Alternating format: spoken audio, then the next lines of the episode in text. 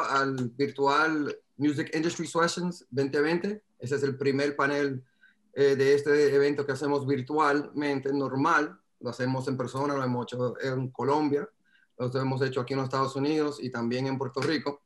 Y por, obviamente, las razones que están existiendo ahora mismo, lo estamos haciendo virtual. Pero el panel que tenemos hoy, en mi opinión, son como los superheroes de la industria, porque son gente que tienen demasiado conocimiento y aparte de eso son gente que trabajan sumamente honesto y con mucha información. So, para mí, muchas gracias a ustedes por estar aquí con nosotros. Muchas gracias. Yo lo voy a dejar que ustedes se presenten uno al otro, no le voy a quitar el honor de decir quién es Roberto y quién es Paola, o sea, please introduce yourselves y le damos por ahí. ¿Podemos empezar? Ladies first. Ladies first. Oh my God. Okay. That's why I said Roberto. Hello. Soy Paola Solís, Independent Music Supervisor. Soy la CEO de Oasis Music Network. Es la primera firma de Music Clearance y Music Supervision en Puerto Rico. Realmente comencé este journey de Music Supervision porque me di cuenta que los latinos teníamos poca representación y para eso Sokio puede decir un poquito más, pero tenemos poca representación en el ámbito de Music Supervision. My background, essentially, en términos académicos, tengo una maestría de Music Business, luego estuve trabajando en licensing y ahora pues de nuevo estoy en este journey de music supervising, pero excited to be here. Very cool. Sí. Well, welcome. Encantado de tenerte aquí. Carlos Delgado.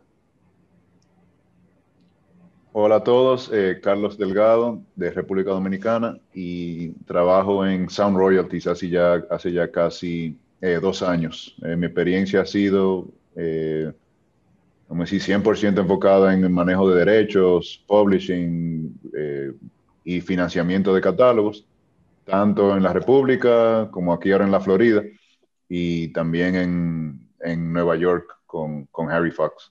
Así que un placer, Greg, y gracias por recibirme. Saludos, Carlos. Roberto Rivera. Saludos, mi nombre es Roberto Rivera, soy el director asociado de Membership para ASCAP desde la oficina de Puerto Rico y Latinoamérica. Y nada, básicamente nosotros pues somos una sociedad autoral donde manejamos el pago de regalías por concepto de ejecución pública. Aparte de eso, pues mi experiencia, los 15 años que llevo en la industria de la música, pues comenzó bajo producción de eventos, después trabajé un poco en producción de televisión. He trabajado en Artist Management y Touring y pues en actualidad pues estoy acá en ASCAP bregando todos los asuntos de nuestros compositores. Very cool to have you. Carlos Colón. Primero soy músico, empecé en la industria de la música como músico, soy uno de los miembros fundadores de la banda de rock alternativo Black Guayaba, además de eso soy abogado de entretenimiento. Me uní recientemente a la firma Cifre Group aquí en Puerto Rico, que se especializa en entretenimiento, en cine y pues, en música. Y también soy cofundador de la nueva empresa Creative Island Music, que nos encargamos de ayudar a los artistas nuevos y emergentes, además de establecidos, a lo que es la administración de sus derechos y lo que tiene que ver con la parte administrativa de su carrera. Y pues aquí estamos. Very cool. Excelente. Alcover. Saludos a todos, yo soy Alcover, vengo de producir música, así empecé en la música, produciendo música con un dúo que se llama ANX, por Alcover y Ecstasy. A través de los años trabajé para la compañía de Don Omar, el orfanato, como A&R y como productor. Lo más reciente que he estado haciendo es mi carrera como artista, como solista, y vengo de República Dominicana, estoy en Miami, y aquí vamos, dándole de corazón. Excelente. Y last but not least, el señor Sokio. Estás en mute, Sokio. Sí. Hey, un gusto, muchas gracias por la invitación. Soy Sokio, chileno, vivo en Nueva York desde hace un tiempito y he trabajado como Music Supervisor por más de 10 años en películas de todo tipo, mainstream e independientes, además de televisión y comerciales. Y eso es lo que hago todos los días y no sé. Ojalá todo el mundo pueda aprender algo de todo este ramillete de expertos en música y en el negocio de la música. Very cool. De mi parte, otra vez, lo repito, estoy super excited de poder tener un panel así como el de ustedes y hacerle varias de las preguntas que hemos recibido sobre cuáles son las cosas que quieren saber en la industria. Yo me llamo Greg Viñas, soy el director del Departamento Latinoamericano y Operaciones Latinoamericanas dentro de Symphonic. Y vuelvo y repito, para mí es un honor poder hacerle las preguntas a ustedes. Por primero comienzo con Roberto Rivera. Tengo varias notas aquí que tengo listadas. Primero es que te quiero preguntar, ¿qué hacen los PROs? ¿Cuál es la diferencia entre ASCAP y una editora? ¿Y cuál es el propósito principal de las sociedades autorales? Sé que es un triple punch de pregunta, pero... Pues mira, ASCAP, como les dije, es una sociedad autoral. En inglés se le conoce como un Performing Rights Organization, que es un PRO. Y nuestro rol principal y único es colectar las regalías por concepto de ejecución pública. Ejecución pública es cuando una canción suena en la radio, suena en televisión, en Pandora, Spotify, YouTube, Apple Music, you name it, cualquier outlet de streaming, la tocan en vivo en un show. Esos son ejecuciones públicas, los public performances. Y ASCAP se encarga de pagarle las regalías a los compositores, a sus socios compositores y a sus editoras. Nosotros dividimos el pago mitad al compositor y mitad a la editora. Siempre pasa que la gente confunde y piensa que ASCAP es la editora, el publisher. Y eso no es correcto. Básicamente nosotros tenemos miembros compositores y miembros editoras. ASCAP solamente se encarga, como dije, de regalías de ejecución pública. Ya lo que son, por ejemplo, las regalías mecánicas, eso se encarga la editora, el publisher. Lo que son los sync licenses, también lo trabaja la editora. La colección de los neighboring rights, también la editora. O sea que ASCAP básicamente lo que se encarga es de pagar las regalías a los compositores y a las editoras. Excelente. Tenía otro punch que te tiraron aquí. Digo usted. ASCAP o algún otro PRO registra mis derechos de mis canciones en el US Copyright Office? ¿O? No, eso también es la otra confusión que existe. ASCAP no protege los derechos de autor. BMI, que es nuestra competencia, tampoco te protege los derechos de autor. CISAC, nadie. Quien único en la jurisdicción federal, y aquí si me equivoco el licenciado Colón me puede corregir, quien único provee ese derecho donde uno puede proteger una obra legalmente, que se le conoce como el copyright, es la librería del Congreso del gobierno federal, Library of Congress, y eso pueden ir directamente a copyright.gov, y ahí someten toda la documentación para proteger sus obras legalmente y obtener el copyright. Excelente. Simplemente el que tú registres una canción en ASCAP no significa que la estás protegiendo legalmente. Son dos procesos completamente apartes, pero iguales de importantes. Allá para protegerte legalmente y acá en ASCAP para poder cobrar tu regalía. Entendido. En tu opinión, yo siendo un artista nuevo, un productor nuevo, ¿qué tiempo debería yo esperar para registrarme con ASCAP? ¿Lo debería hacer de una vez? ¿Espero tener mi primer hit? En tu opinión, en tu recomendación, ¿cómo lo harías?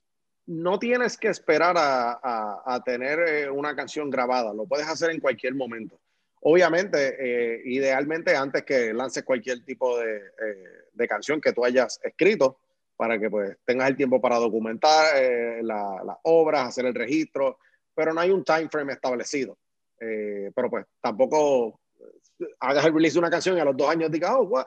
Guess what? Nunca me inscribí en ASCAP, voy a inscribirme para cobrar mi regalía, porque entonces quizás vas a perder dinero, porque pues, hay un cierto tiempo para poder cobrar esos performances. Pero en cualquier momento, nuestro policy es un open door policy, o cualquier persona que sea compositor se puede ir a nuestro website y se puede hacer miembro. Very cool. Yo como fanático de la música, no soy músico, no soy productor, nunca entendía qué eran los derechos de un master, quién tenía control de eso, ni nada. Como consumidor, yo simplemente escuchaba música y me imaginaba que el dueño de esa canción era el que cantaba, ¿sí? Pero no necesariamente que es así, ¿ok? So, mi pregunta es los masters. ¿Qué es un master y quién tiene los derechos de dicho master? Ok, un master es la grabación. Y una cosa es la composición y otra cosa es el master. Por ejemplo, si ahora mismo yo... vamos a ponerle Living la Vida Loca. Living la Vida Loca, de Ricky Martin, que todo el mundo la conoce. El compositor, uno de los compositores de la canción es, por ejemplo, Robbie Draco Rosa. Y esa canción, el dueño de la composición es Robbie Draco Rosa. pero la canción, el sonido, tiene un dueño que en ese caso pues es el label, la disquera. Imagino que en aquel momento él todavía estaba con Sony. Sony es el dueño de ese master. Vamos a ponerle que ahora yo con ustedes formamos una banda aquí y decidimos grabar Living la Vida Loca versión merengue. ¿Cuál sería el nombre de la banda? No sé todavía. Los merengueros de Ricky Martin. Ya, exacto. Pues eso es un master que nuestra disquera o quien sea quien pagó por la grabación va a ser dueño de ese master. Pero la composición, quien sigue siendo el dueño es Robbie Draco Rosa, porque la letra no cambió. La letra sigue siendo de Robbie Draco Rosa. Y tanto él y su editora es quien va a administrar esa composición. Pero ya el master, nosotros hacemos lo que queramos con él y no tiene nada que ver con el master que le pertenece a Sony.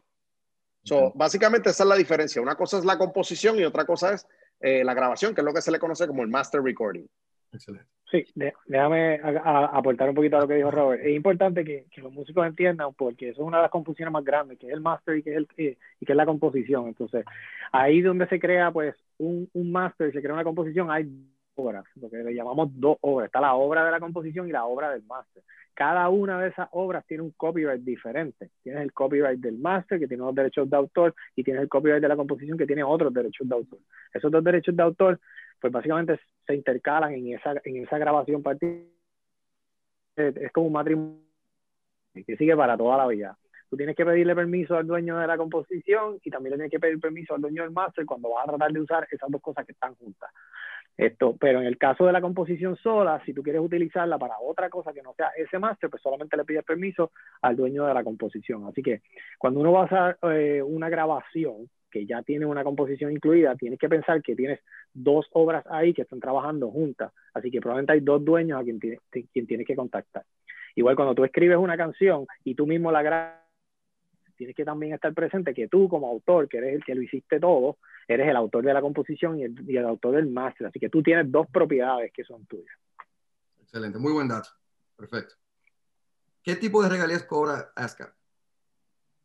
Los public performances, regalías de ejecución pública. Okay. Ya todas las otras regalías, las mecánicas, eso quien lo maneja pues es la editora. ¿Y nosotros básicamente nos encargamos del public performance doméstico e internacional? O sea, tenemos acuerdos recíprocos con todas las sociedades autorales a nivel global. So, por ejemplo, vamos a ponerle que un compositor de ASCAP, su música suena en Argentina. La sociedad de Argentina, en este caso SADAIC, tiene un acuerdo con ASCAP donde ellos van a colectar las regalías de esas ejecuciones públicas en ese territorio. Y ese dinero ellos se lo pasan a ASCAP y ASCAP se lo pasa al compositor. Y de la misma manera, pues funciona a la inversa. Si un compositor que es miembro de la sociedad de Argentina, de SADAIC, si su música suena en Estados Unidos, que es el territorio de ASCAP, Estados Unidos o Puerto Rico, nosotros le pasamos el dinero a SADAIC y SADAIC le hace llegar el dinero al compositor. Pero todo lo que manejamos es regalías por concepto de ejecución pública. Entendido. Y por último, ¿cuánto tiempo debería uno esperar para recibir este tipo de regalías? Ok, usualmente nosotros pagamos entre 2 a 3 quarters en atraso, y digo atraso entre comillas, explicando. Ahora mismo nosotros tuvimos en octubre nuestra distribución de los performances que ocurrieron en el primer quarter del 2020. Por eso le digo en atraso, o sea que no es que tu canción sonó hoy y la semana que viene te enviamos un cheque porque la canción sonó. Usualmente entre 6 a 9 meses. Ya lo que son la parte internacional, cada sociedad autoral internacional trabaja bajo pues, sus standards. So, hay algunas que pagan cada 6 meses, otras pagan al año, pero usualmente we round it up como la parte internacional la vienes viendo un año después. So most likely, nuestra próxima distribución de compositores, que es ahora en el mes de noviembre, most likely los compositores están viendo muchos de los performances de finales del año pasado en cada territorio. Muchas gracias, Rob. Mi próxima pregunta es para ti, Paola.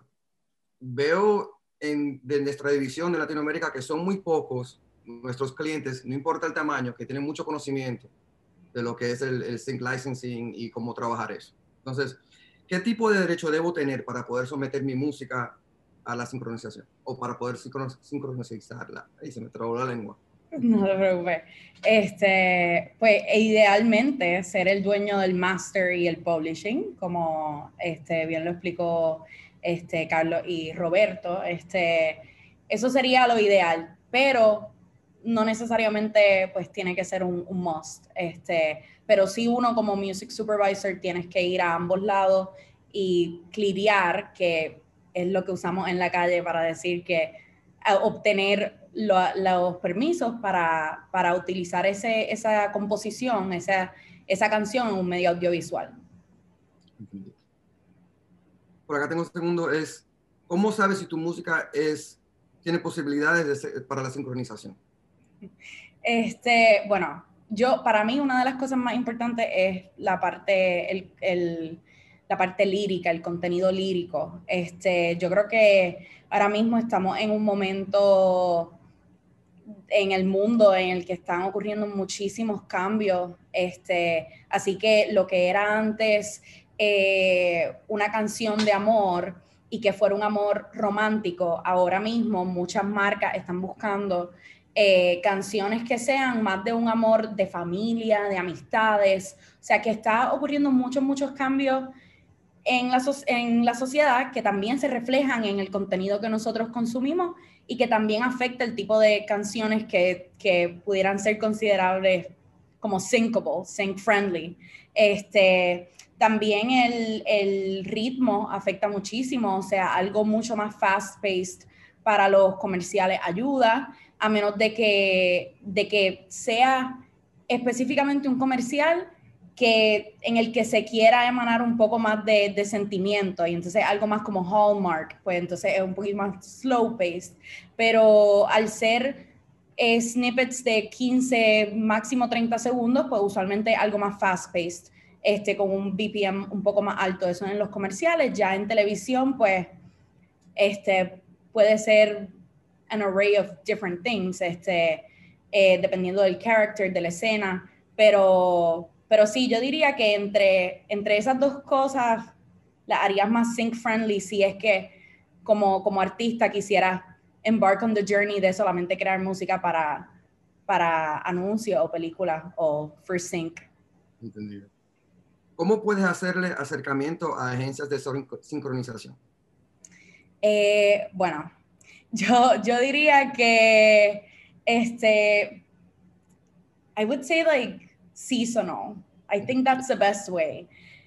Personalmente para mí, yo no sé si Sokio quisiera también añadir un poquito a esto, pero yo diría que seasonal, o sea, decir, mira, esto es lo que tengo para Navidades, esto es lo que tengo como para Thanksgiving, para Halloween, o sea, y siempre tener en consideración que también, yo creo que lo vamos a hablar un poquito en una de las próximas preguntas, pero que ese lyrical content del que hablé anteriormente, por ejemplo, Navidades, o sea, aquí en Puerto Rico nosotros tenemos las Navidades más largas del mundo, y lo celebramos en grande, pero ¿qué pasa? Que it's Christmas en inglés.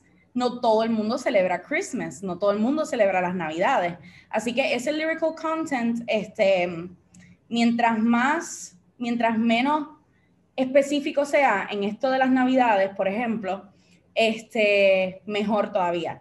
Así que yo diría que hacerlo, pues, seasonal sería de la mejor manera. Hacer un bundle también, un playlist de, mira, esto serviría para comerciales, pero eso también va de la mano con asset management y uno saber qué es lo que tiene en su catálogo, conocerlo y siempre estar en el know-how de para que pudiera servir. Es muy buen punto, porque no todo consumidor es igual, o no todo consumidor es de la misma religión y nada. Eso, muy buen punto, me encantó eso. ¿Qué derecho le estás dando a las agencias cuando te representan? Es un non-exclusive licensing agreement, a menos de que, obviamente, firme con un sync rep que te esté representando exclusivamente, pero usualmente son non-exclusive, y eso es lo que cuando te lleguen, por ejemplo, en Symphonic tiene bodega, yo he trabajado con otros one-stop shops, music libraries, you're usually signing a non-exclusive agreement, licensing agreement, que básicamente lo que hace es que le da a la compañía the right to license with a third party. O sea, utilizando la compañía como un middle person entre el artista y quien sea que vaya a obtener esa licencia de sincronización. O sea, que existe la posibilidad de tener múltiples agencias haciendo el pitch de tu música. Correcto, sí. Interesante. ¿Cuál es la diferencia entre los servicios suyos de microlicensing y los acuerdos tradicionales de publishing? ¿Hay diferencia significativa entre el tiempo de término o...? Pues sí, microlicensing es un tipo de sync license. O sea, dentro de la... Acuérdate que cuando estamos hablando de licencias de sincronización, es básicamente eso mismo, la palabra lo dice, es sincronizar una canción con un medio audiovisual. Dentro de esa rama, y esto ya en términos más económicos o monetarios, tienes lo que es el microlicense, que puede ser más utilizado para un...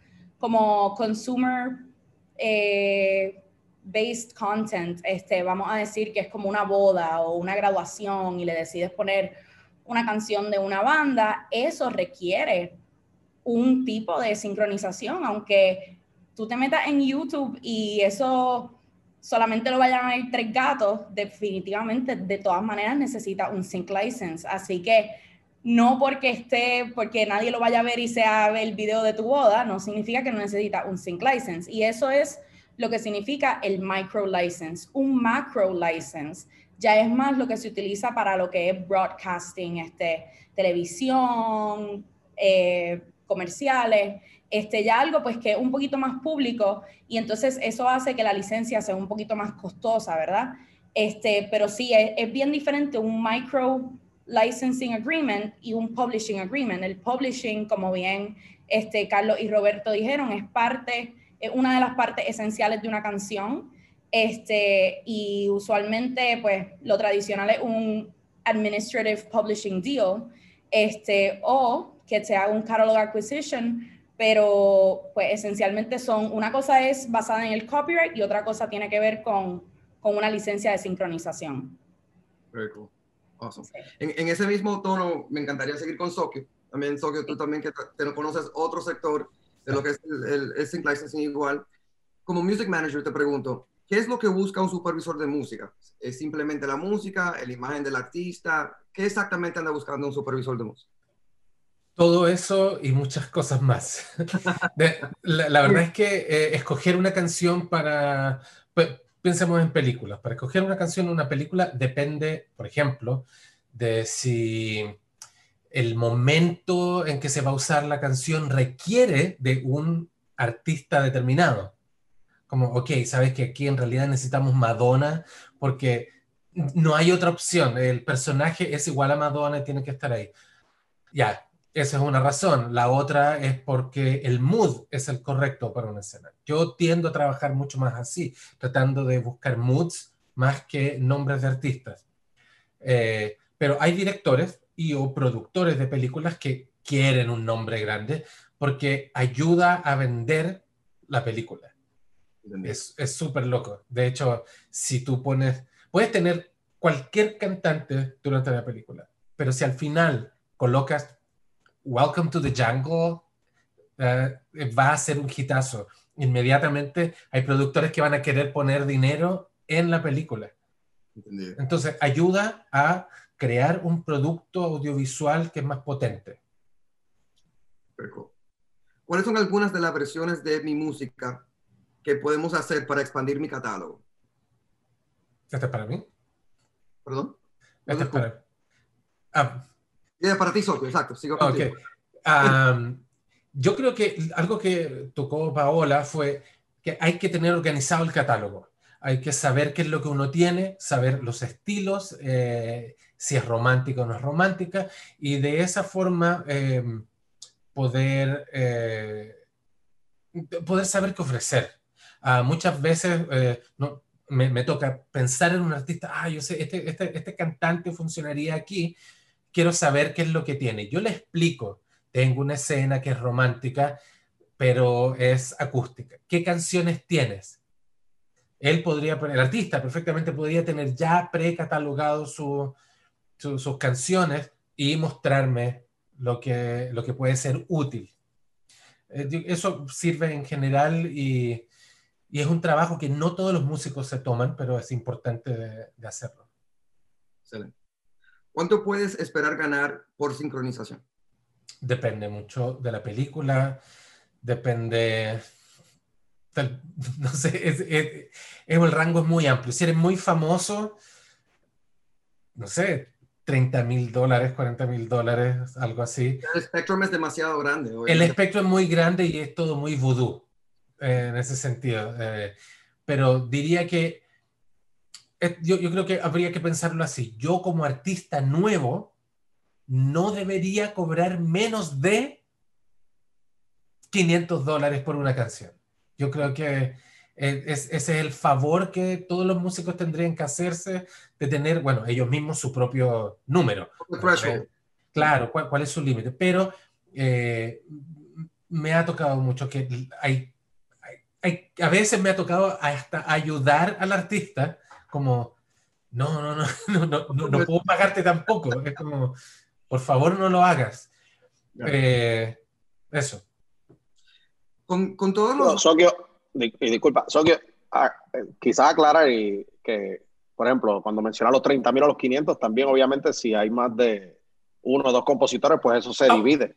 Claro, claro. En los porcentajes. Eso, o sea, que no piensen que es 500 para cada uno si hay 4 compositores en la canción. No, exactamente. 500 dividido entre lo que hay del porcentaje. Muchas gracias, Roberto. Ese es súper importante. Y quisiera añadirle a eso mismo a la conversación de Sokio y de Roberto anterior y lo que decía Paola, de cuando tienes las dos partes que tiene el publishing y tiene el máster, esos 30 puede ser que sea 30 por lado, 30 por el lado del máster y 30 por el publishing, y si tienen los dos, coronate. Bueno, claro, ese es un deal MFN, ¿cierto? Que es lo más común. Ahora me ha tocado mucho poder gestionar un máster por una cantidad, digamos $10,000, y hay tantos artistas, tantos compositores en el otro lado, que la canción aumenta otros $20,000 en ese lugar.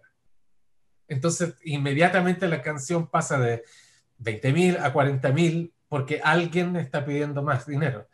Y eso es algo a considerar. Pero sí, efectivamente, la parte, especialmente la parte del publishing, se divide en todas las partes que estén involucradas y a veces toca un poquito. Very interesting. Y un paréntesis. Un paréntesis que quiero hacer, que lamentablemente en nuestros países, y lo saben, ya saben por dónde voy, el presupuesto para la música usualmente es el último, sí, y usualmente no hay casi nada, y la productora lo quiere en 2 días, la licencia también, o sea que ahí, Paola, imagino que entre ustedes dos ven mucho eso, pero eso se ve, yo diría más de la mitad de las solicitudes que se ven, la quiero para mañana, sí, hazme el favor. Y bueno, dame una manita ahí que no tengo mucho presupuesto. Bueno, eso pasa mucho. En mi caso, como supervisor, muchas veces no he podido tomar un trabajo porque es imposible. Lo necesitamos para mañana. No, muchas gracias. No. Suerte. Porque es imposible. Porque hay que contactar a tanta gente. Es una cadena tan larga muchas veces, a menos que sea contactar a un servicio como el de Paola, que ya tiene pre-cleared el material de algunos de sus artistas, lo mismo con bodegas, ¿cierto? Donde vas y tienes un one-stop shop y lo arreglas todo más rápido, pero sí, es complicado. Es un laberinto. Por último, te pregunto, con todos los lives que están haciendo ahora mismo, ¿cuáles son algunas de las preparaciones que puede hacer un artista para protegerse y asegurarse que está haciendo todo como debe de ser? Idealmente un artista debería tener licencias para poder tocar esas canciones. Punto. Y es carísimo. Yo creo que la mejor forma, ya si no tienes dinero para poder pagarlo, creo que la mejor forma sería hacerlo vía YouTube, que puede cubrir esas licencias aparentemente. Pero Facebook no las cubre, Instagram no las cubre, Twitch tampoco. Ese es el principal problema hoy para los lives de artistas independientes que están tratando de mantenerse activos.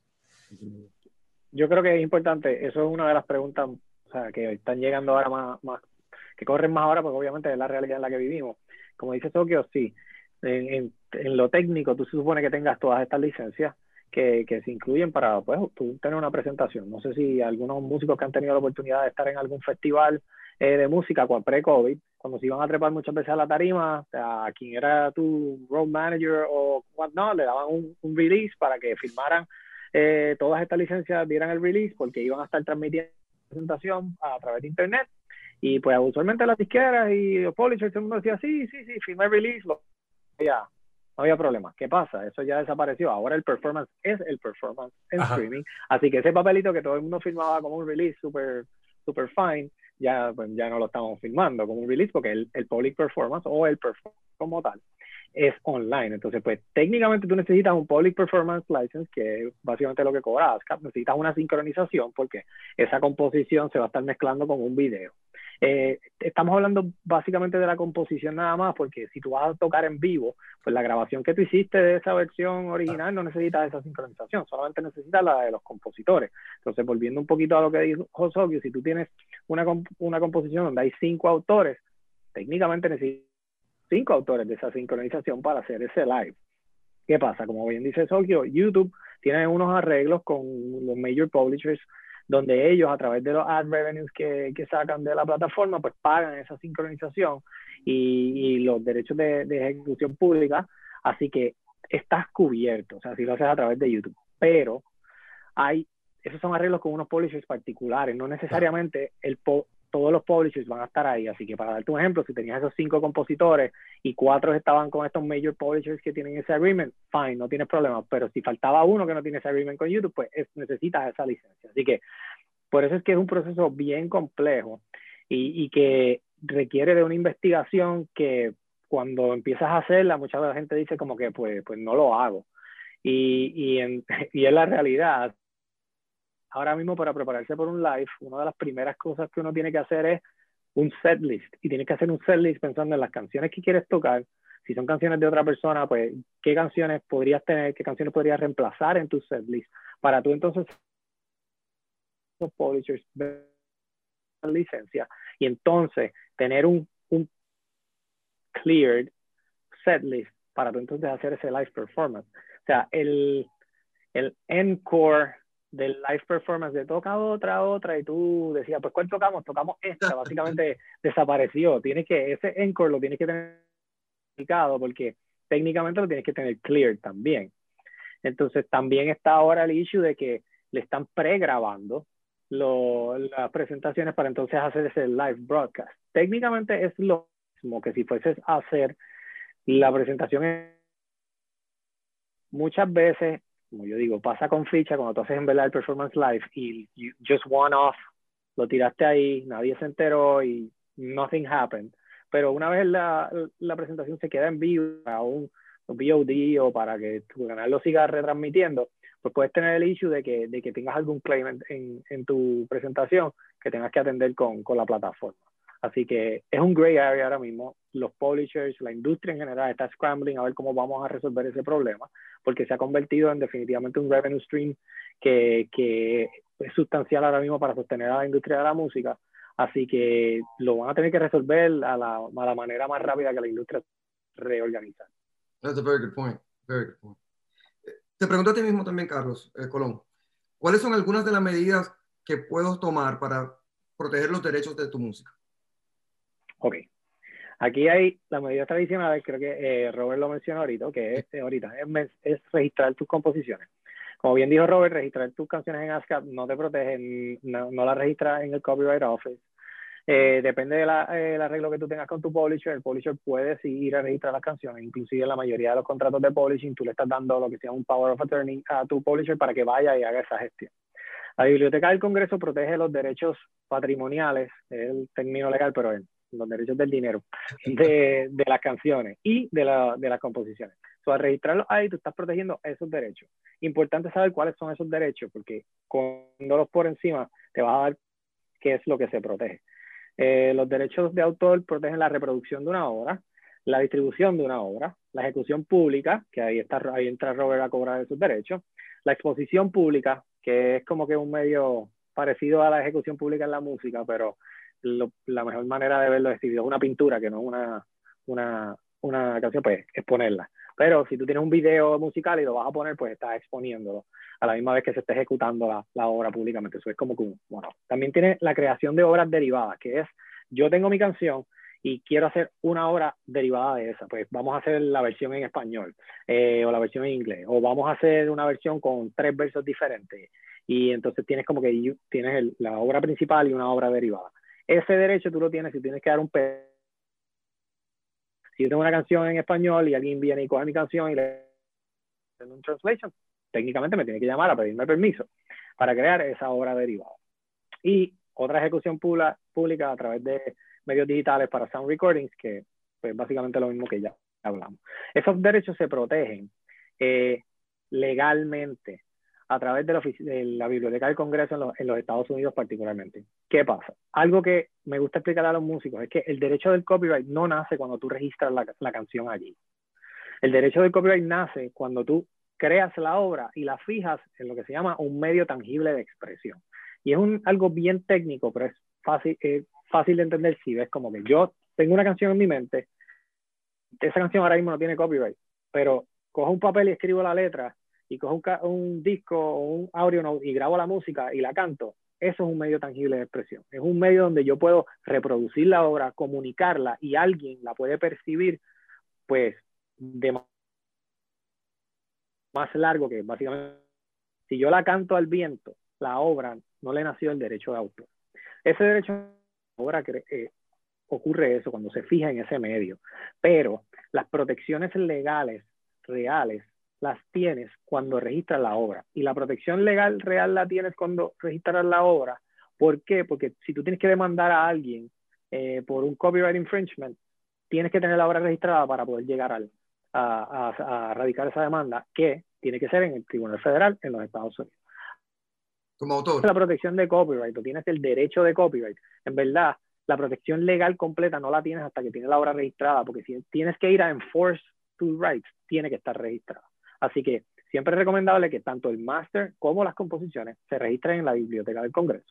Importante también que entiendan que además de los derechos patrimoniales de la música, existen los derechos morales de autor. Los derechos morales de autor son la atribución, que sepan que tú eres el autor,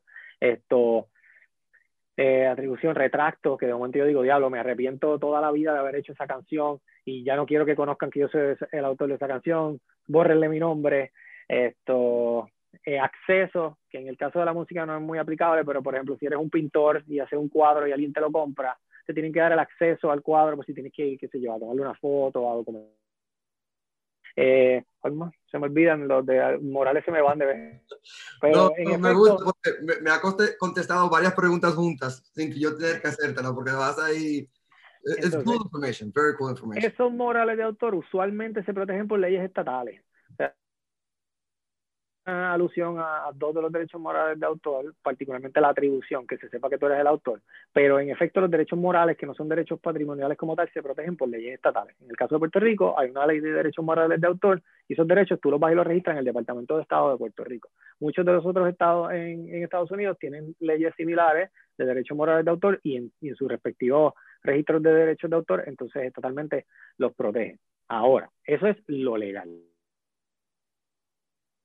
No puede hacer para proteger los derechos de su música? Organizarse. ¿Por qué? Porque una de las mejores maneras de tú proteger los derechos de tu música es tener las cosas documentadas. Por ejemplo, cuando tú escribes canciones con alguien, se firma lo que comúnmente se conoce como un split sheet, ese es el nombre, pero la gente lo conoce como el split sheet. El split sheet no es otra cosa que un contrato o un acuerdo entre esas personas que escribieron esa canción para en cuánto se van a dividir los por ciento. ¿Qué pasa? Tú estás protegiendo tu derecho al tener ese split sheet, porque si no lo tienes y pasan 10 años y la canción de momento explota, y tú fuiste que hiciste el 80% de la canción y no firmaste ese split sheet, ¿tú piensas que el que escribió la canción contigo va a venir 10 años después que ahora explotó y decirte, ah, no, eso nos vamos mitad y mitad? Así que técnicamente tener esa documentación al día ya empieza a proteger tu música. Lo mismo pasa con los músicos independientes particularmente, van al estudio, está todo super cool, grabamos cerveza, la pasamos brutal, y estuvo ahí el productor, estuvo el ingeniero, estuvo el que hizo la mezcla, estuvo el que hizo la pista, y no hacen la documentación necesaria con un producer agreement, con Los work for hire es necesario para aquellas personas que trabajaron en la producción, para cederle esos derechos, que es lo que usualmente se hace, a quien está pagando por el máster, que en el caso de los artistas independientes es el artista. Pues, ¿qué pasa? Todo el mundo somos muy buenos amigos, sale la canción, explota, tiene 800 millones de streams, y entonces la vas a licenciar. Viene una disquera que quiere cogerte como artista, y cuando te dicen, pásame toda la documentación de este máster para yo clearearlo, tú le dices, pues, ¿qué te necesito? Ah, pues déjame ver el producer agreement, déjame ver the work for hires de todo el mundo que trabajó, etcétera, etcétera, etcétera. ¿Y tú crees que las personas, después de que dar un producer agreement por un fee particular? No. ¿Qué pasa? Cuando hay una obra que se crea en conjunto, que es lo que pasa con los masters y con las composiciones, de cómo se va a dividir eso por sí, lo que dice la ley de copyright es que es en partes iguales. Así que las personas que no firmaron en ese momento, técnicamente se pueden tirar para atrás y decir, pues no los vamos a dividir en partes iguales. Y entonces ahí entramos a todo el hecho de que van a ir al tribunal y van a empezar la pelea, vas a perder amistades, vas a perder el negocio principal que querías, y vas a perder, en último, como dijo Sokio, dinero. Así que la mejor manera de tú empezar a proteger tu música desde el día uno es organizándote, haciendo los contratos necesarios, haciendo los split sheets necesarios, entablando o empezando una buena estructura administrativa, por más pequeño o grande artista que tú seas, para que en el momento que tienes que utilizarlo, tienes que tenerlo para monetizar tu música, estés organizado. Exacto. No, y más para nosotros, en nuestra cultura que piden tanto, siempre estamos buscando los advances, o tú sabes, las regalías adelantadas, o hasta comprando los streams. Si no tienes todo organizado desde un principio, no tienes nada. Muy, muy buen punto. Por último te pregunto, Carlos, ¿cómo se debe manejar un copyright claim en YouTube y por qué pasa? Bueno, la pregunta me la haces cuando te hacen un claim a ti en tu canal, o cuando tú tienes que manejar un claim porque alguien está usando tu música. Cuando me hacen un claim a mí en mi canal, por ejemplo. Okay. Pues muchas veces cuando te hacen un claim en tu canal, puede ser por una de dos cosas. O estás utilizando algún master o alguna composición que, no, por ejemplo, YouTube no está licenciando a través de las licencias que hablamos, que te permiten utilizar la música. Y ellos básicamente te dan algunas opciones. Te dicen, estás usando este master que no es tuyo, y muchas veces le pasa a los artistas que la misma música de uno te le hacen el claim de que estás usando algo que no es tuyo, y tú como que, ¿cómo que no es mío? No es mi, es mi música. So, te dan dos opciones. O bajas la música o el video sale en mute. So, o cambia la música o el video sale en mute. ¿Cómo se maneja esto? De dos maneras. Usualmente cuando uno le asigna derechos de su música a una entidad, ya sea un publisher o ya sea un label, es bueno que tú los llames y les dejes saber, mira, mi canal de YouTube es este. Lo puedes hacer con tu distribuidora también, con Symphonic, por ejemplo. Tú le puedes decir, yo necesito que ustedes de distribución no hagan el claim en este canal, y pon el nombre de mi canal. Y cuando tú... esa música se puede tocar, aunque el claimant es otro. ¿Por qué? Porque la persona ya le dio permiso a que ese canal pueda tocar esa música sin que it gets flagged. So, muchas veces, un ejemplo práctico. No, a mí me pasó con el grupo que íbamos a lanzar un sencillo, y yo en mi cuenta personal de SoundCloud subí el tema para enviárselo a alguien para un listening, para que lo escuchara. Y no hice nada más que subirlo, y automáticamente mi SoundCloud me bajó el tema. ¿Por qué? Porque mi página no estaba whitelisted. Yo estaba poniendo un master que no era mío. Es de quien es dueño de mi master, que es mi disquera. Así que yo llamé a la distribuidora, llamé a la disquera, whitelist my personal page, porque estoy enviándole a alguien el tema para que lo escuche. Pasaron 24 horas, hago whitelisted, todo lo que yo subiera del artista, pues ya. Mi canal no tiene problemas. So, eso es una de las cosas que puedes hacer cuando tienes claims en YouTube, buscar quién es que está haciendo el claim, y si es música tuya, tratar de que te hagan el whitelisting. Pero si estás usando música de otro, pues lo que hemos hablado, necesitas la licencia, cambiar el tema, o si es un error, pues entonces manejarlo a través de YouTube dejándole saber como que mira, no tengo el permiso por esto. A veces uno tiene un permiso escrito y pues le envías documentación y te lo dejan arriba. Excelente. Gracias, Carlos. Pues, Carlos Delgado, te pregunto a ti, el chico del dinero y de los advances. ¿Cuáles son los diferentes tipos de regalías que ustedes estudian y prestan contra? Ok, bueno, definitivamente se ha hablado de alguna manera u otra de esos diferentes tipos de regalías. Todo comienza con el trabajo musical, con el musical work. ¿Qué escuchamos cuando escuchamos una canción? Una composición y una grabación. Entonces, teniendo en cuenta ese ejercicio, de ahí salen tres tipos de regalías iniciales, o vamos a decirle básicas. La primera, la de ejecución o comunicación, performance. Las regalías de distribución entre streams, descarga, vista en YouTube, y las regalías de sincronización. Básicamente, cuando ponemos música en una película, en una serie musical, en un show de televisión. Entonces, comenzamos con dos obras musicales, tres tipos, vamos a decir, generales de regalía, y de ahí para adelante. O sea, ahí nosotros tenemos aquí en Sound Royalties una, le decimos la Biblia, que son 50 fuentes diferentes de regalía.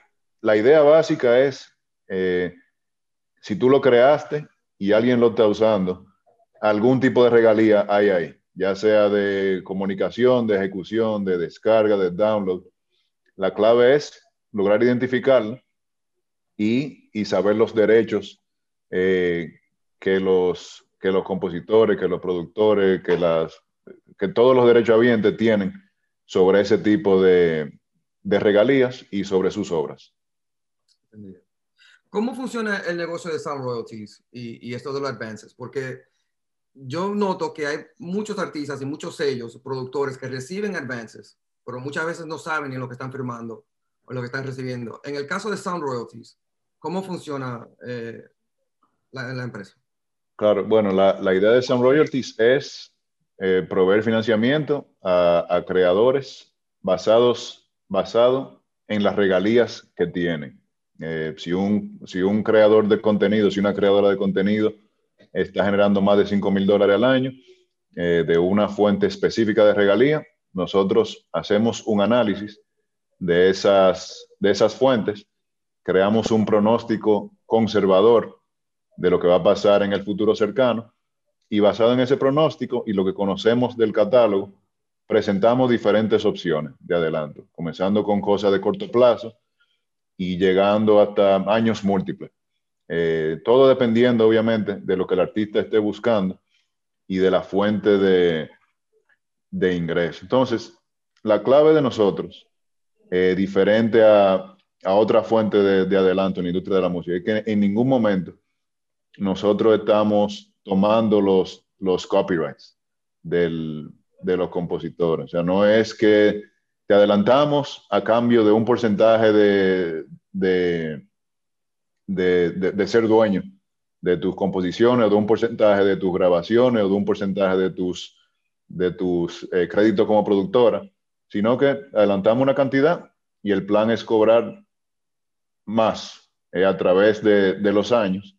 Y otro toque también de flexibilidad es que también, diferente a los adelantos estándar de la industria de la música, nosotros solo cobramos una porción de los ingresos anuales del artista. Entonces, si un artista está generando $5, y es el pronóstico que tenemos, las opciones que presentamos nos tienen a nosotros cobrando $2, $3, quizás $4 al año. Y todo lo que venga por encima de eso pasa al artista. Ya sea que el artista genere los $5 que pronosticamos de manera conservadora, o que genere $1,000,000, por ejemplo. Nosotros cobramos la cantidad que teníamos establecido. O sea, esa es la idea básica del negocio.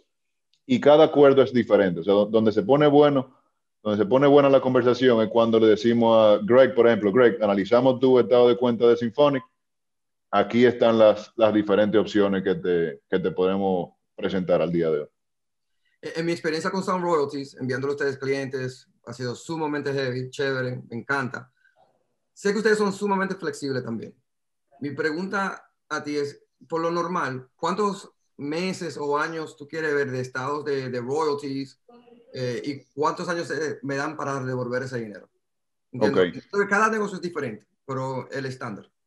La referencia básica es esos $5,000 y 3 años de historial de regalía. En muchos casos, hay artistas que tienen un historial de 10, 15, 20 años de estado de cuenta, y quizás tengan un poco menos de $5,000, pero ahí uno dice, oye, este catálogo tiene décadas generando ingresos me siento cómodo haciendo un pronóstico y ofreciendo adelanto. Quizás sea tan poco más fuerte que un catálogo que genere más, pero que tenga menos historial de estado de cuenta. O sea, esa es una opción. También, si en un año, por ejemplo, tú estás generando cantidades superiores a $5,000, lo que sea, 10, 15, 20, 25, 100, y nosotros entendemos que estos son regalías, que vienen más cosas por ahí, que una fuente de regalía estable, también presentamos opciones. Entonces, yéndonos a los casos más extremos,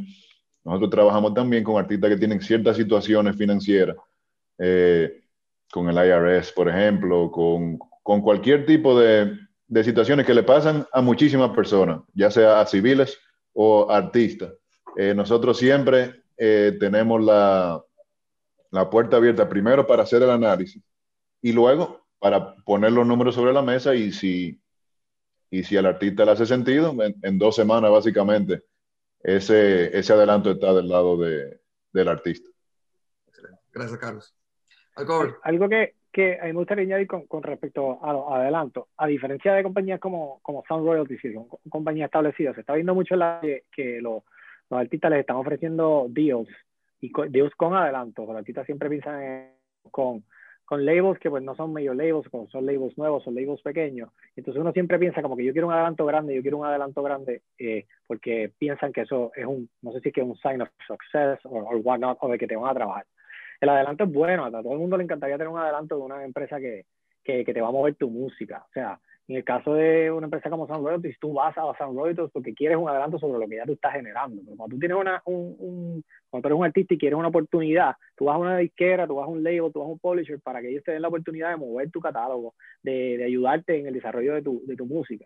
Entonces hay veces que uno va y uno piensa, pues yo quiero un adelanto. Entonces el adelanto se puede convertir, y yo siempre lo digo como músico, lo digo como abogado, en un arma de doble filo.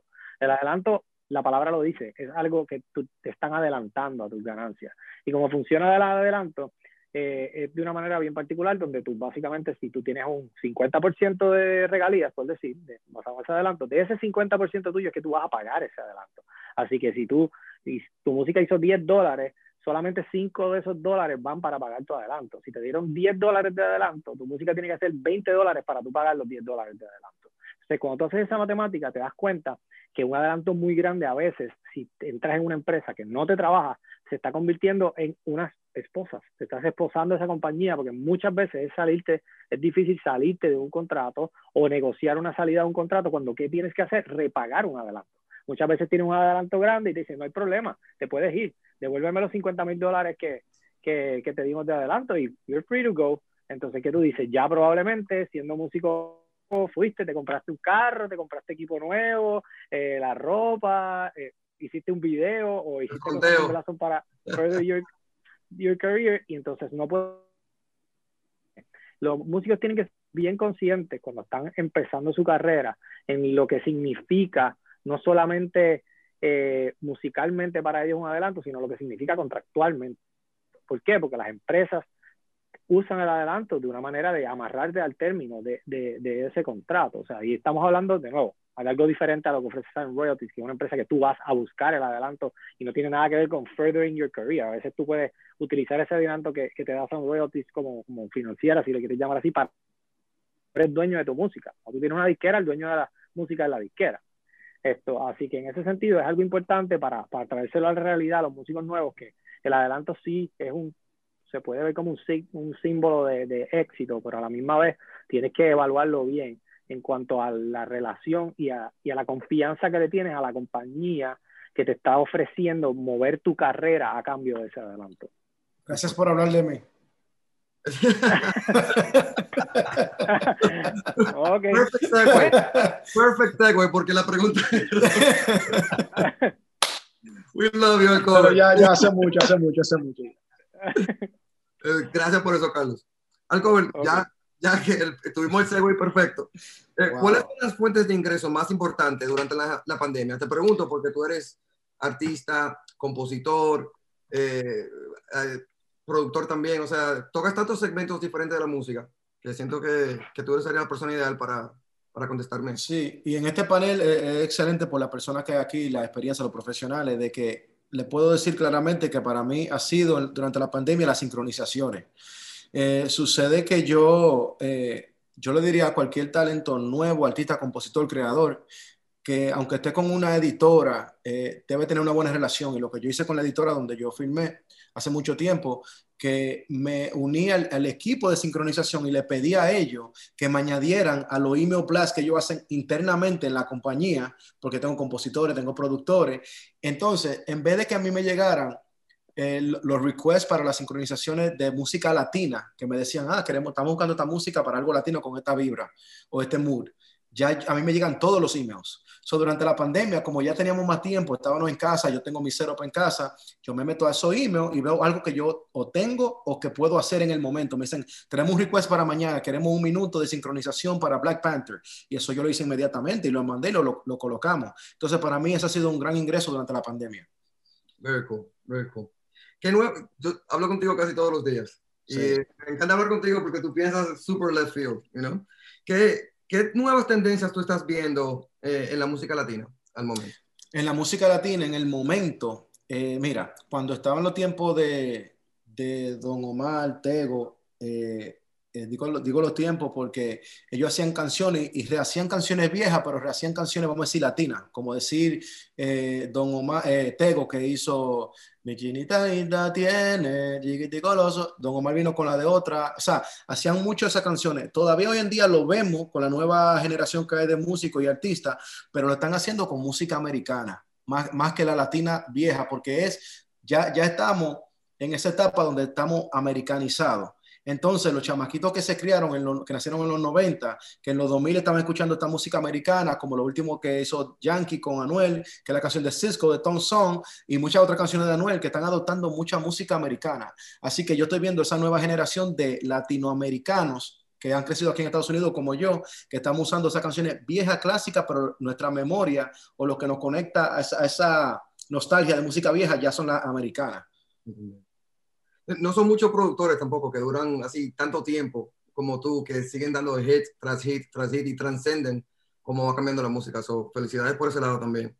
Te pregunto, ¿cuáles son algunas de las maneras con las que tú has podido desarrollar algunos mercados o entrar a algunos mercados que tú no pensabas que iba a ser tan posible? ¿Qué herramientas o qué ideas tú has usado para poder entrar a esos mercados? A mí me ha funcionado mucho a través de los años trabajar con marcas de tecnologías, porque las marcas de tecnología no tienen un lenguaje. Por ejemplo, cuando estaban hablando ahorita de que en Puerto Rico se celebra la Navidad, que es más larga, pero aquí no todo el mundo celebra Christmas. ¿Qué pasa? Es lo mismo que tú promover un mofongo. Goya se inventó un mofongo. Ya tú sabes que te va a ir a algo más latino, con una orientación latina, pero yo he trabajado con compañía telefónica, por ejemplo, una compañía de teléfono, donde yo hice una canción con un artista de Bangladesh. Pero hicimos la misma versión de la misma canción, la misma melodía, con un artista de México. Entonces, ¿qué pasó ahí? Usamos la misma instrumental, la misma producción, la misma melodía, los compositores originales se quedaron y la pudimos hacer múltiples veces en diferentes lenguajes. Entonces, ¿qué hace eso? Me ayuda a mí a hacer el crossover en diferentes partes y puedo sacarle provecho a publicidad, aparte de lo económico, del negocio que se haga. Creo que eso me ha ayudado a mí a explorar mucho mercado. Very cool. ¿Cómo ves el futuro de la música independiente? Bueno, ya estamos en la música independiente, o sea, el futuro de nosotros somos una distribuidora de música independiente también. Claro. Entre nuestra empresa hemos cambiado bastante y claro, los sellos que empezaron con nosotros chiquitititos son inmensos ahora y han tomado el control de lo que claro, es en verdad la música. Bad Bunny, por ejemplo, Adele, por igual, Taylor Swift. O sea, ¿cómo tú ves el futuro de la música independiente? ¿Tú ves que es algo que va a seguir desarrollando? ¿Va a seguir el crossover entre géneros, entre culturas, entre países? O sea, en tu opinión, ¿cómo tú lo ves que vaya? Mira, yo veo esto de esta manera. Antes teníamos artistas que la disquera lo desarrollaban desde cero. Simplemente, o sea, el artista era un buen intérprete. Entonces le buscaban canciones, le buscaban compositores, le buscaban productores. Luego veíamos artistas que sobresalían mucho porque componían y cantaban sus canciones, le buscaban un productor. Hoy en día la mayoría de artistas que están saliendo son compositores, son productores, son creadores de contenido, hacen su video, hacen su carátula, hacen todo. Entonces ya ellos optan por lo independiente. Entonces, en vez ya de esclavizarse a un contrato, que venían esos contratos de 18% para el artista, 82% para la disquera, o un 20-80, ya las disqueras se han ido amoldando a un 50-50, pero como quiera, ya al tú irte con una distribución independiente, tú tienes más control de tu arte, porque eso es lo que a uno como creador, a uno le afecta mucho. Cuando otra persona, tú dices, varios años después que tú firmaste un contrato, la foto se ve muy bonita en las redes, firmé un contrato, pero un par de años después tú dices, me jodí.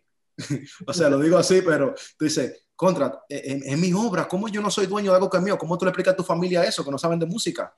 Pero tu canción tiene 10 millones en YouTube, ¿dónde está ese dinero? No, eso no tiene la disquera porque eso no es mío. ¿Cómo que eso no es tuyo? Tú lo creaste, tú te amaneciste, yo te vi amaneciendo creando eso. Entonces, sí, para mí es genial la idea y todo el concepto de lo independiente, y yo sé que no solamente para mí, para un montón de nuevos artistas, que los nuevos artistas, como te dije, son productores, compositores, creadores de contenido. Sí, yo creo que, añadiendo a eso también, con esas responsabilidades que tiene, bueno, con todos esos roles que asume un artista independiente ahora mismo, llegan un montón de responsabilidades, porque como bien dice Alcover, ahora tú eres el productor, tú eres la disquera, tú eres el distribuidor, tú eres todo, así que tú tienes que tener esa estructura detrás tuyo, como si tú fueses todas esas cosas, como si tú fueses tu propia disquera, tu propio manager, tu propio business manager. So, tienes que hacer esa estructura, y vuelve a lo que hablamos, tienes que estar organizado, porque cuando tú estabas en una... pues esa gente detrás tuyo tenía ese andamiaje donde se filmaban las cosas bien, tenía los releases, tenía los clearances. Cuando eras el songwriter, pues tenías un poquito más de responsabilidad porque estabas escribiendo, pero a la misma vez también había quien te hacía toda esa papelería. Pero cuando estás como un independiente, eso ya no lo puedes hacer tú solo, o lo podrías hacer, pero tienes que estar bien orientado, tienes que estar educado en lo que vas a hacer. Y yo siempre le digo a los músicos, o sea, yo como músico que le he dedicado 20 años a mi instrumento y a mi carrera, lo menos que puedo hacer es dedicarle, aunque sea 2 meses o un tiempito libre, a aprender en el negocio que me estoy metiendo. O sea, ponte a pensar, si yo fuese a montar un carrito de hot dog y yo no sé hacer un hot dog, ¿tú crees que voy a tener éxito? Lo primero que tengo que hacer es saber cómo se maneja un carrito de hot dog. O quizás sé hacer los mejores hot dogs del mundo, pero no sé ni cómo se prende el carrito, pues. Definitivamente tienes que tenerlo organizado. Y tienes que educarte en las partes, como quien dice, aburridas de la industria. O sea, por ejemplo, me coge el ejemplo de lo que hizo Alcover. Pónganme en el mailing de sincronización. Eso era algo que quizás, tremenda idea que se te ocurrió. Pero eso demuestra ese paso extra, esa milla extra. Eso que tú tienes que dar como un artista independiente, como un compositor independiente, para tener éxito. Y también manejar las expectativas. Eso es una de las cosas más importantes que yo creo que nosotros como profesionales en la industria tenemos que tratar de educar a los nuevos artistas a saber cuáles son las expectativas, cuáles son las expectativas de dinero en streaming, cuáles son las expectativas de dinero en publishing. Esas son las cosas bien importantes, porque el artista independiente tiene que saber que no se puede medir en la misma vara del artista que está en una multinacional. Claro. El artista multinacional ya tiene esa estructura que tú no tienes. Esta palabra expectativa yo la uso todos los días, porque el sello y el artista tiene que tener la expectativa de nosotros como distribuidora. ¿Qué nosotros hacemos? ¿Cómo lo hacemos? ¿Y qué esperamos de ti? De documentación, a entrega del release, marketing drivers, todo. Igual nosotros tenemos expectativas de ese artista o sello por igual. Entonces, las expectativas en la sincronización completa o el engranaje completo de esta industria es... para mí es like top notch. La última pregunta de la noche, te la voy a hacer. Greg, y lo que dice Carlos, le quería añadir la organización, que para mí es sumamente importante, y tú sabes cómo soy yo. Sí, sí. De que nosotros, como creadores y todo eso, la mitad de veces tenemos que improvisar en cualquier situación. Solo lo más importante es estar organizado para que cuando nos toque improvisar tengamos menos cosas que preocuparnos. Porque si tenemos un alboroto y nos toca improvisar todos los días, estamos feos. Y es más fácil improvisar si tú tienes la mente organizada. Claro, claro. Quiero agregar una cosa que yo creo que acá Paola también podría aportar, y es algo que tocó Alcover, su habilidad de poder estar on top of everything y crear canciones que son necesarias para mañana, ¿verdad? Pero también hay que invitar a los artistas que piensan que aquella balada que hicieron no sirve, porque ellos hacen reggaetón súper pesado, Esa balada sirve, esa balada es parte de su catálogo, la tienen que registrar, la tienen que enviar a un servicio como el de Paola para poder, o a bodega, para poder tratar de generar más ingresos. Hay un montón de música que como artista tú puedes crear y que va a servir probablemente, ya sea para una película, un comercial o cualquier otra oportunidad de sync que exista.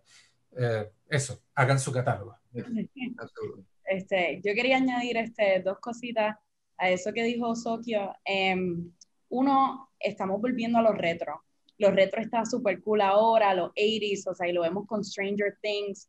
Hay muchos shows que ahora mismo son bien music-centered, que son retro, o sea, lo que están buscando es that retro sound, que aunque tú lo hayas producido ahora y a lo mejor fue algo que hiciste con los panas así de Club 77 y como que súper experimental, pero a lo mejor sirve, o sea que nunca, don't diminish your own catalog tampoco, como bien dijo Sokio, o sea, puede haber un espacio para eso que hiciste, que es súper experimental y que lo grabaste en análogo o lo que sea, porque ahora mismo hay muchos nichos y Netflix con todo esto de la cuarentena está acquiring so much catalog, que a lo mejor una película que tú le licenciaste hace 5 años atrás, for all media, the universe, in perpetuity, ahora mismo la tiene Netflix.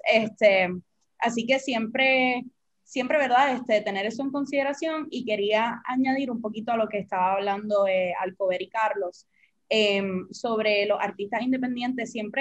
Yo siempre le digo a la gente, realmente, ¿do you need a label or do you need a team? ¿Me entiendes? Don't shy away from the opportunity de tener un team, de tener a un abogado en tu team, de tener a una persona que conozca de asset management, y a lo mejor eso es lo que necesita un team, y entonces ir a donde Sound Royalties and you get that, ese adelanto, y ahí ya tienes todo lo que necesitas, todo lo que querías obtener de una disquera internacional. No, y que la creatividad se mantiene completamente independiente. O sea, content creators is all creativity, right? So, si estamos ya poniendo las restricciones de sellos grandes a esa creatividad, como que te está limitando, en mi opinión. Eso es lo que yo he visto durante los años que estoy trabajando aquí con Symphonic, y o sea, soy sumamente fanático de la música independiente, 100%. Tú, Alcover, que ha conocido los dos lados, te siento ahora más cómodo en este lado de la música independiente. Es la última pregunta de la noche que te voy a hacer a ti, Alcover, y I wish I had more time, you know? En esta era de streaming, ¿cuáles crees que son los pasos necesarios para un artista destacarse en eso de lo que son los streams, y cuáles son los riesgos de comprar playlists? Ok, mira, de la manera, sí, como he venido sacando música por mucho tiempo y hablando con los DSPs, la Spotify, Apple y todo eso, obviamente si yo fuera dueño de Spotify y yo tengo empleados creando playlists para crear el tráfico y acomodar a los artistas, yo quiero que tu música entre primero en mis playlists. En el momento que tú te vas por ahí con los playlists independientes, no solamente, a veces personas se equivocan pensando que comprar un streamer, que te fuiste a una página y compraste 1000 streams por esto. Hoy en día lo están haciendo es que tienen un chamaquito con un playlist con 1 millón de subscribers y le pagan a ese y sí, te suben los streams y toda esa cosa, pero ¿qué sucede? Cuando te están metiendo en esos playlists independientes que no tienen nada que ver con los DSP entonces ya como que, ¿sabes? No te dan ese apoyo. Se echan para atrás, entonces los artistas deben tener consciente de eso, porque sabe que la gente lo que quieren es de una vez 1 millón en 24 horas, ¿entiendes? Para frontear en la red y todo eso, no sabiendo que eso le está haciendo daño a ellos mismos. Porque esos playlists que sí son de esa compañía, ya sea de Apple, de cualquiera, sí te van a dar cariño si son ellos que tienen el contenido, por ejemplo, exclusivo, o tú no lo estás... Eso mismo, ¿sabes? Lo mismo de comprar el stream o comprar los playlists, te afecta en general en todo. No, y se nota bastante cuando tú tienes un artista que tiene otra vez 1 millón de streams y dentro de un playlist tiene 890,000 plays de ese playlist y de otro playlist, o sea, están sumamente regados, como que los números no son orgánicos. Y, al final... y cuando ves la gráfica que te sacan de ese playlist independiente, la agujita hace así para abajo. Exacto, entonces el daño es más grande. Sí. Que se está haciendo, en mi opinión. Sí, es mejor irlo creciendo y lo que sí ellos quieren ver en lo de los streaming, que referente a la primera pregunta, es el crecimiento, que todo el tiempo vaya en ascenso. Y yo eso lo vine a entender fue no hace tanto con ustedes allá en Symphonic, de que como yo empecé a ver los charts míos desde mayo, por ejemplo, empecé a sacar música en mayo, y yo veo es con constante crecimiento. No que saque una canción, me desaparecí. No, no, no. Salió una canción, luego a los 2 meses, al mes y medio. Entonces cada una va elevando más el monthly listener y me va beneficiando mucho, porque cuando no le da seguimiento a cualquier DSP, mira cómo va el cover, mira cómo va este artista. Ellos ven que sí, que hay constancia, que eso también es muy, muy importante para ellos. It's respecting the process. Yeah. Respect the process. I say that all the time. I wish I had more time, sinceramente, como fanático de la música, en mi posición aquí con Symphonic, trabajando con tantos territorios dentro de Latinoamérica, yo quisiera poder tener esta conversación todos los días y sacar contenido nuevo para que nuestros, ¿sabe?, clientes, amigos, seguidores se eduquen, porque lo que ustedes tienen y lo que tenemos nosotros en nuestra mente, más ustedes, es en verdad es oro, porque muchas veces hay tantas personas con tanto talento y tantos años en la industria, no nuevos talentos nada más. Yo he hablado con artistas que tienen 15, 20, 30 años en la industria que les falta el conocimiento porque algún major nunca, o sea, hacía todo por ellos. O había alguna disquera pequeñita, que no quiero decir nombres, tal vez no le daban toda la información y no sabían que el arte que estaban creando, se estaban quedando ellos con eso. So, para mí ha sido un honor poder hablar con ustedes. Gracias por sacar un tiempo de su día para poder ayudar a nuestra cultura, y quisiera que se vuelva a repetir sumamente pronto. Otra vez. Muchas gracias. Claro. Muchísimas gracias a todos. Gracias por invitarnos. Vemos. Muchas gracias. Se me cuidan. Bendiciones. Vale. Bendiciones.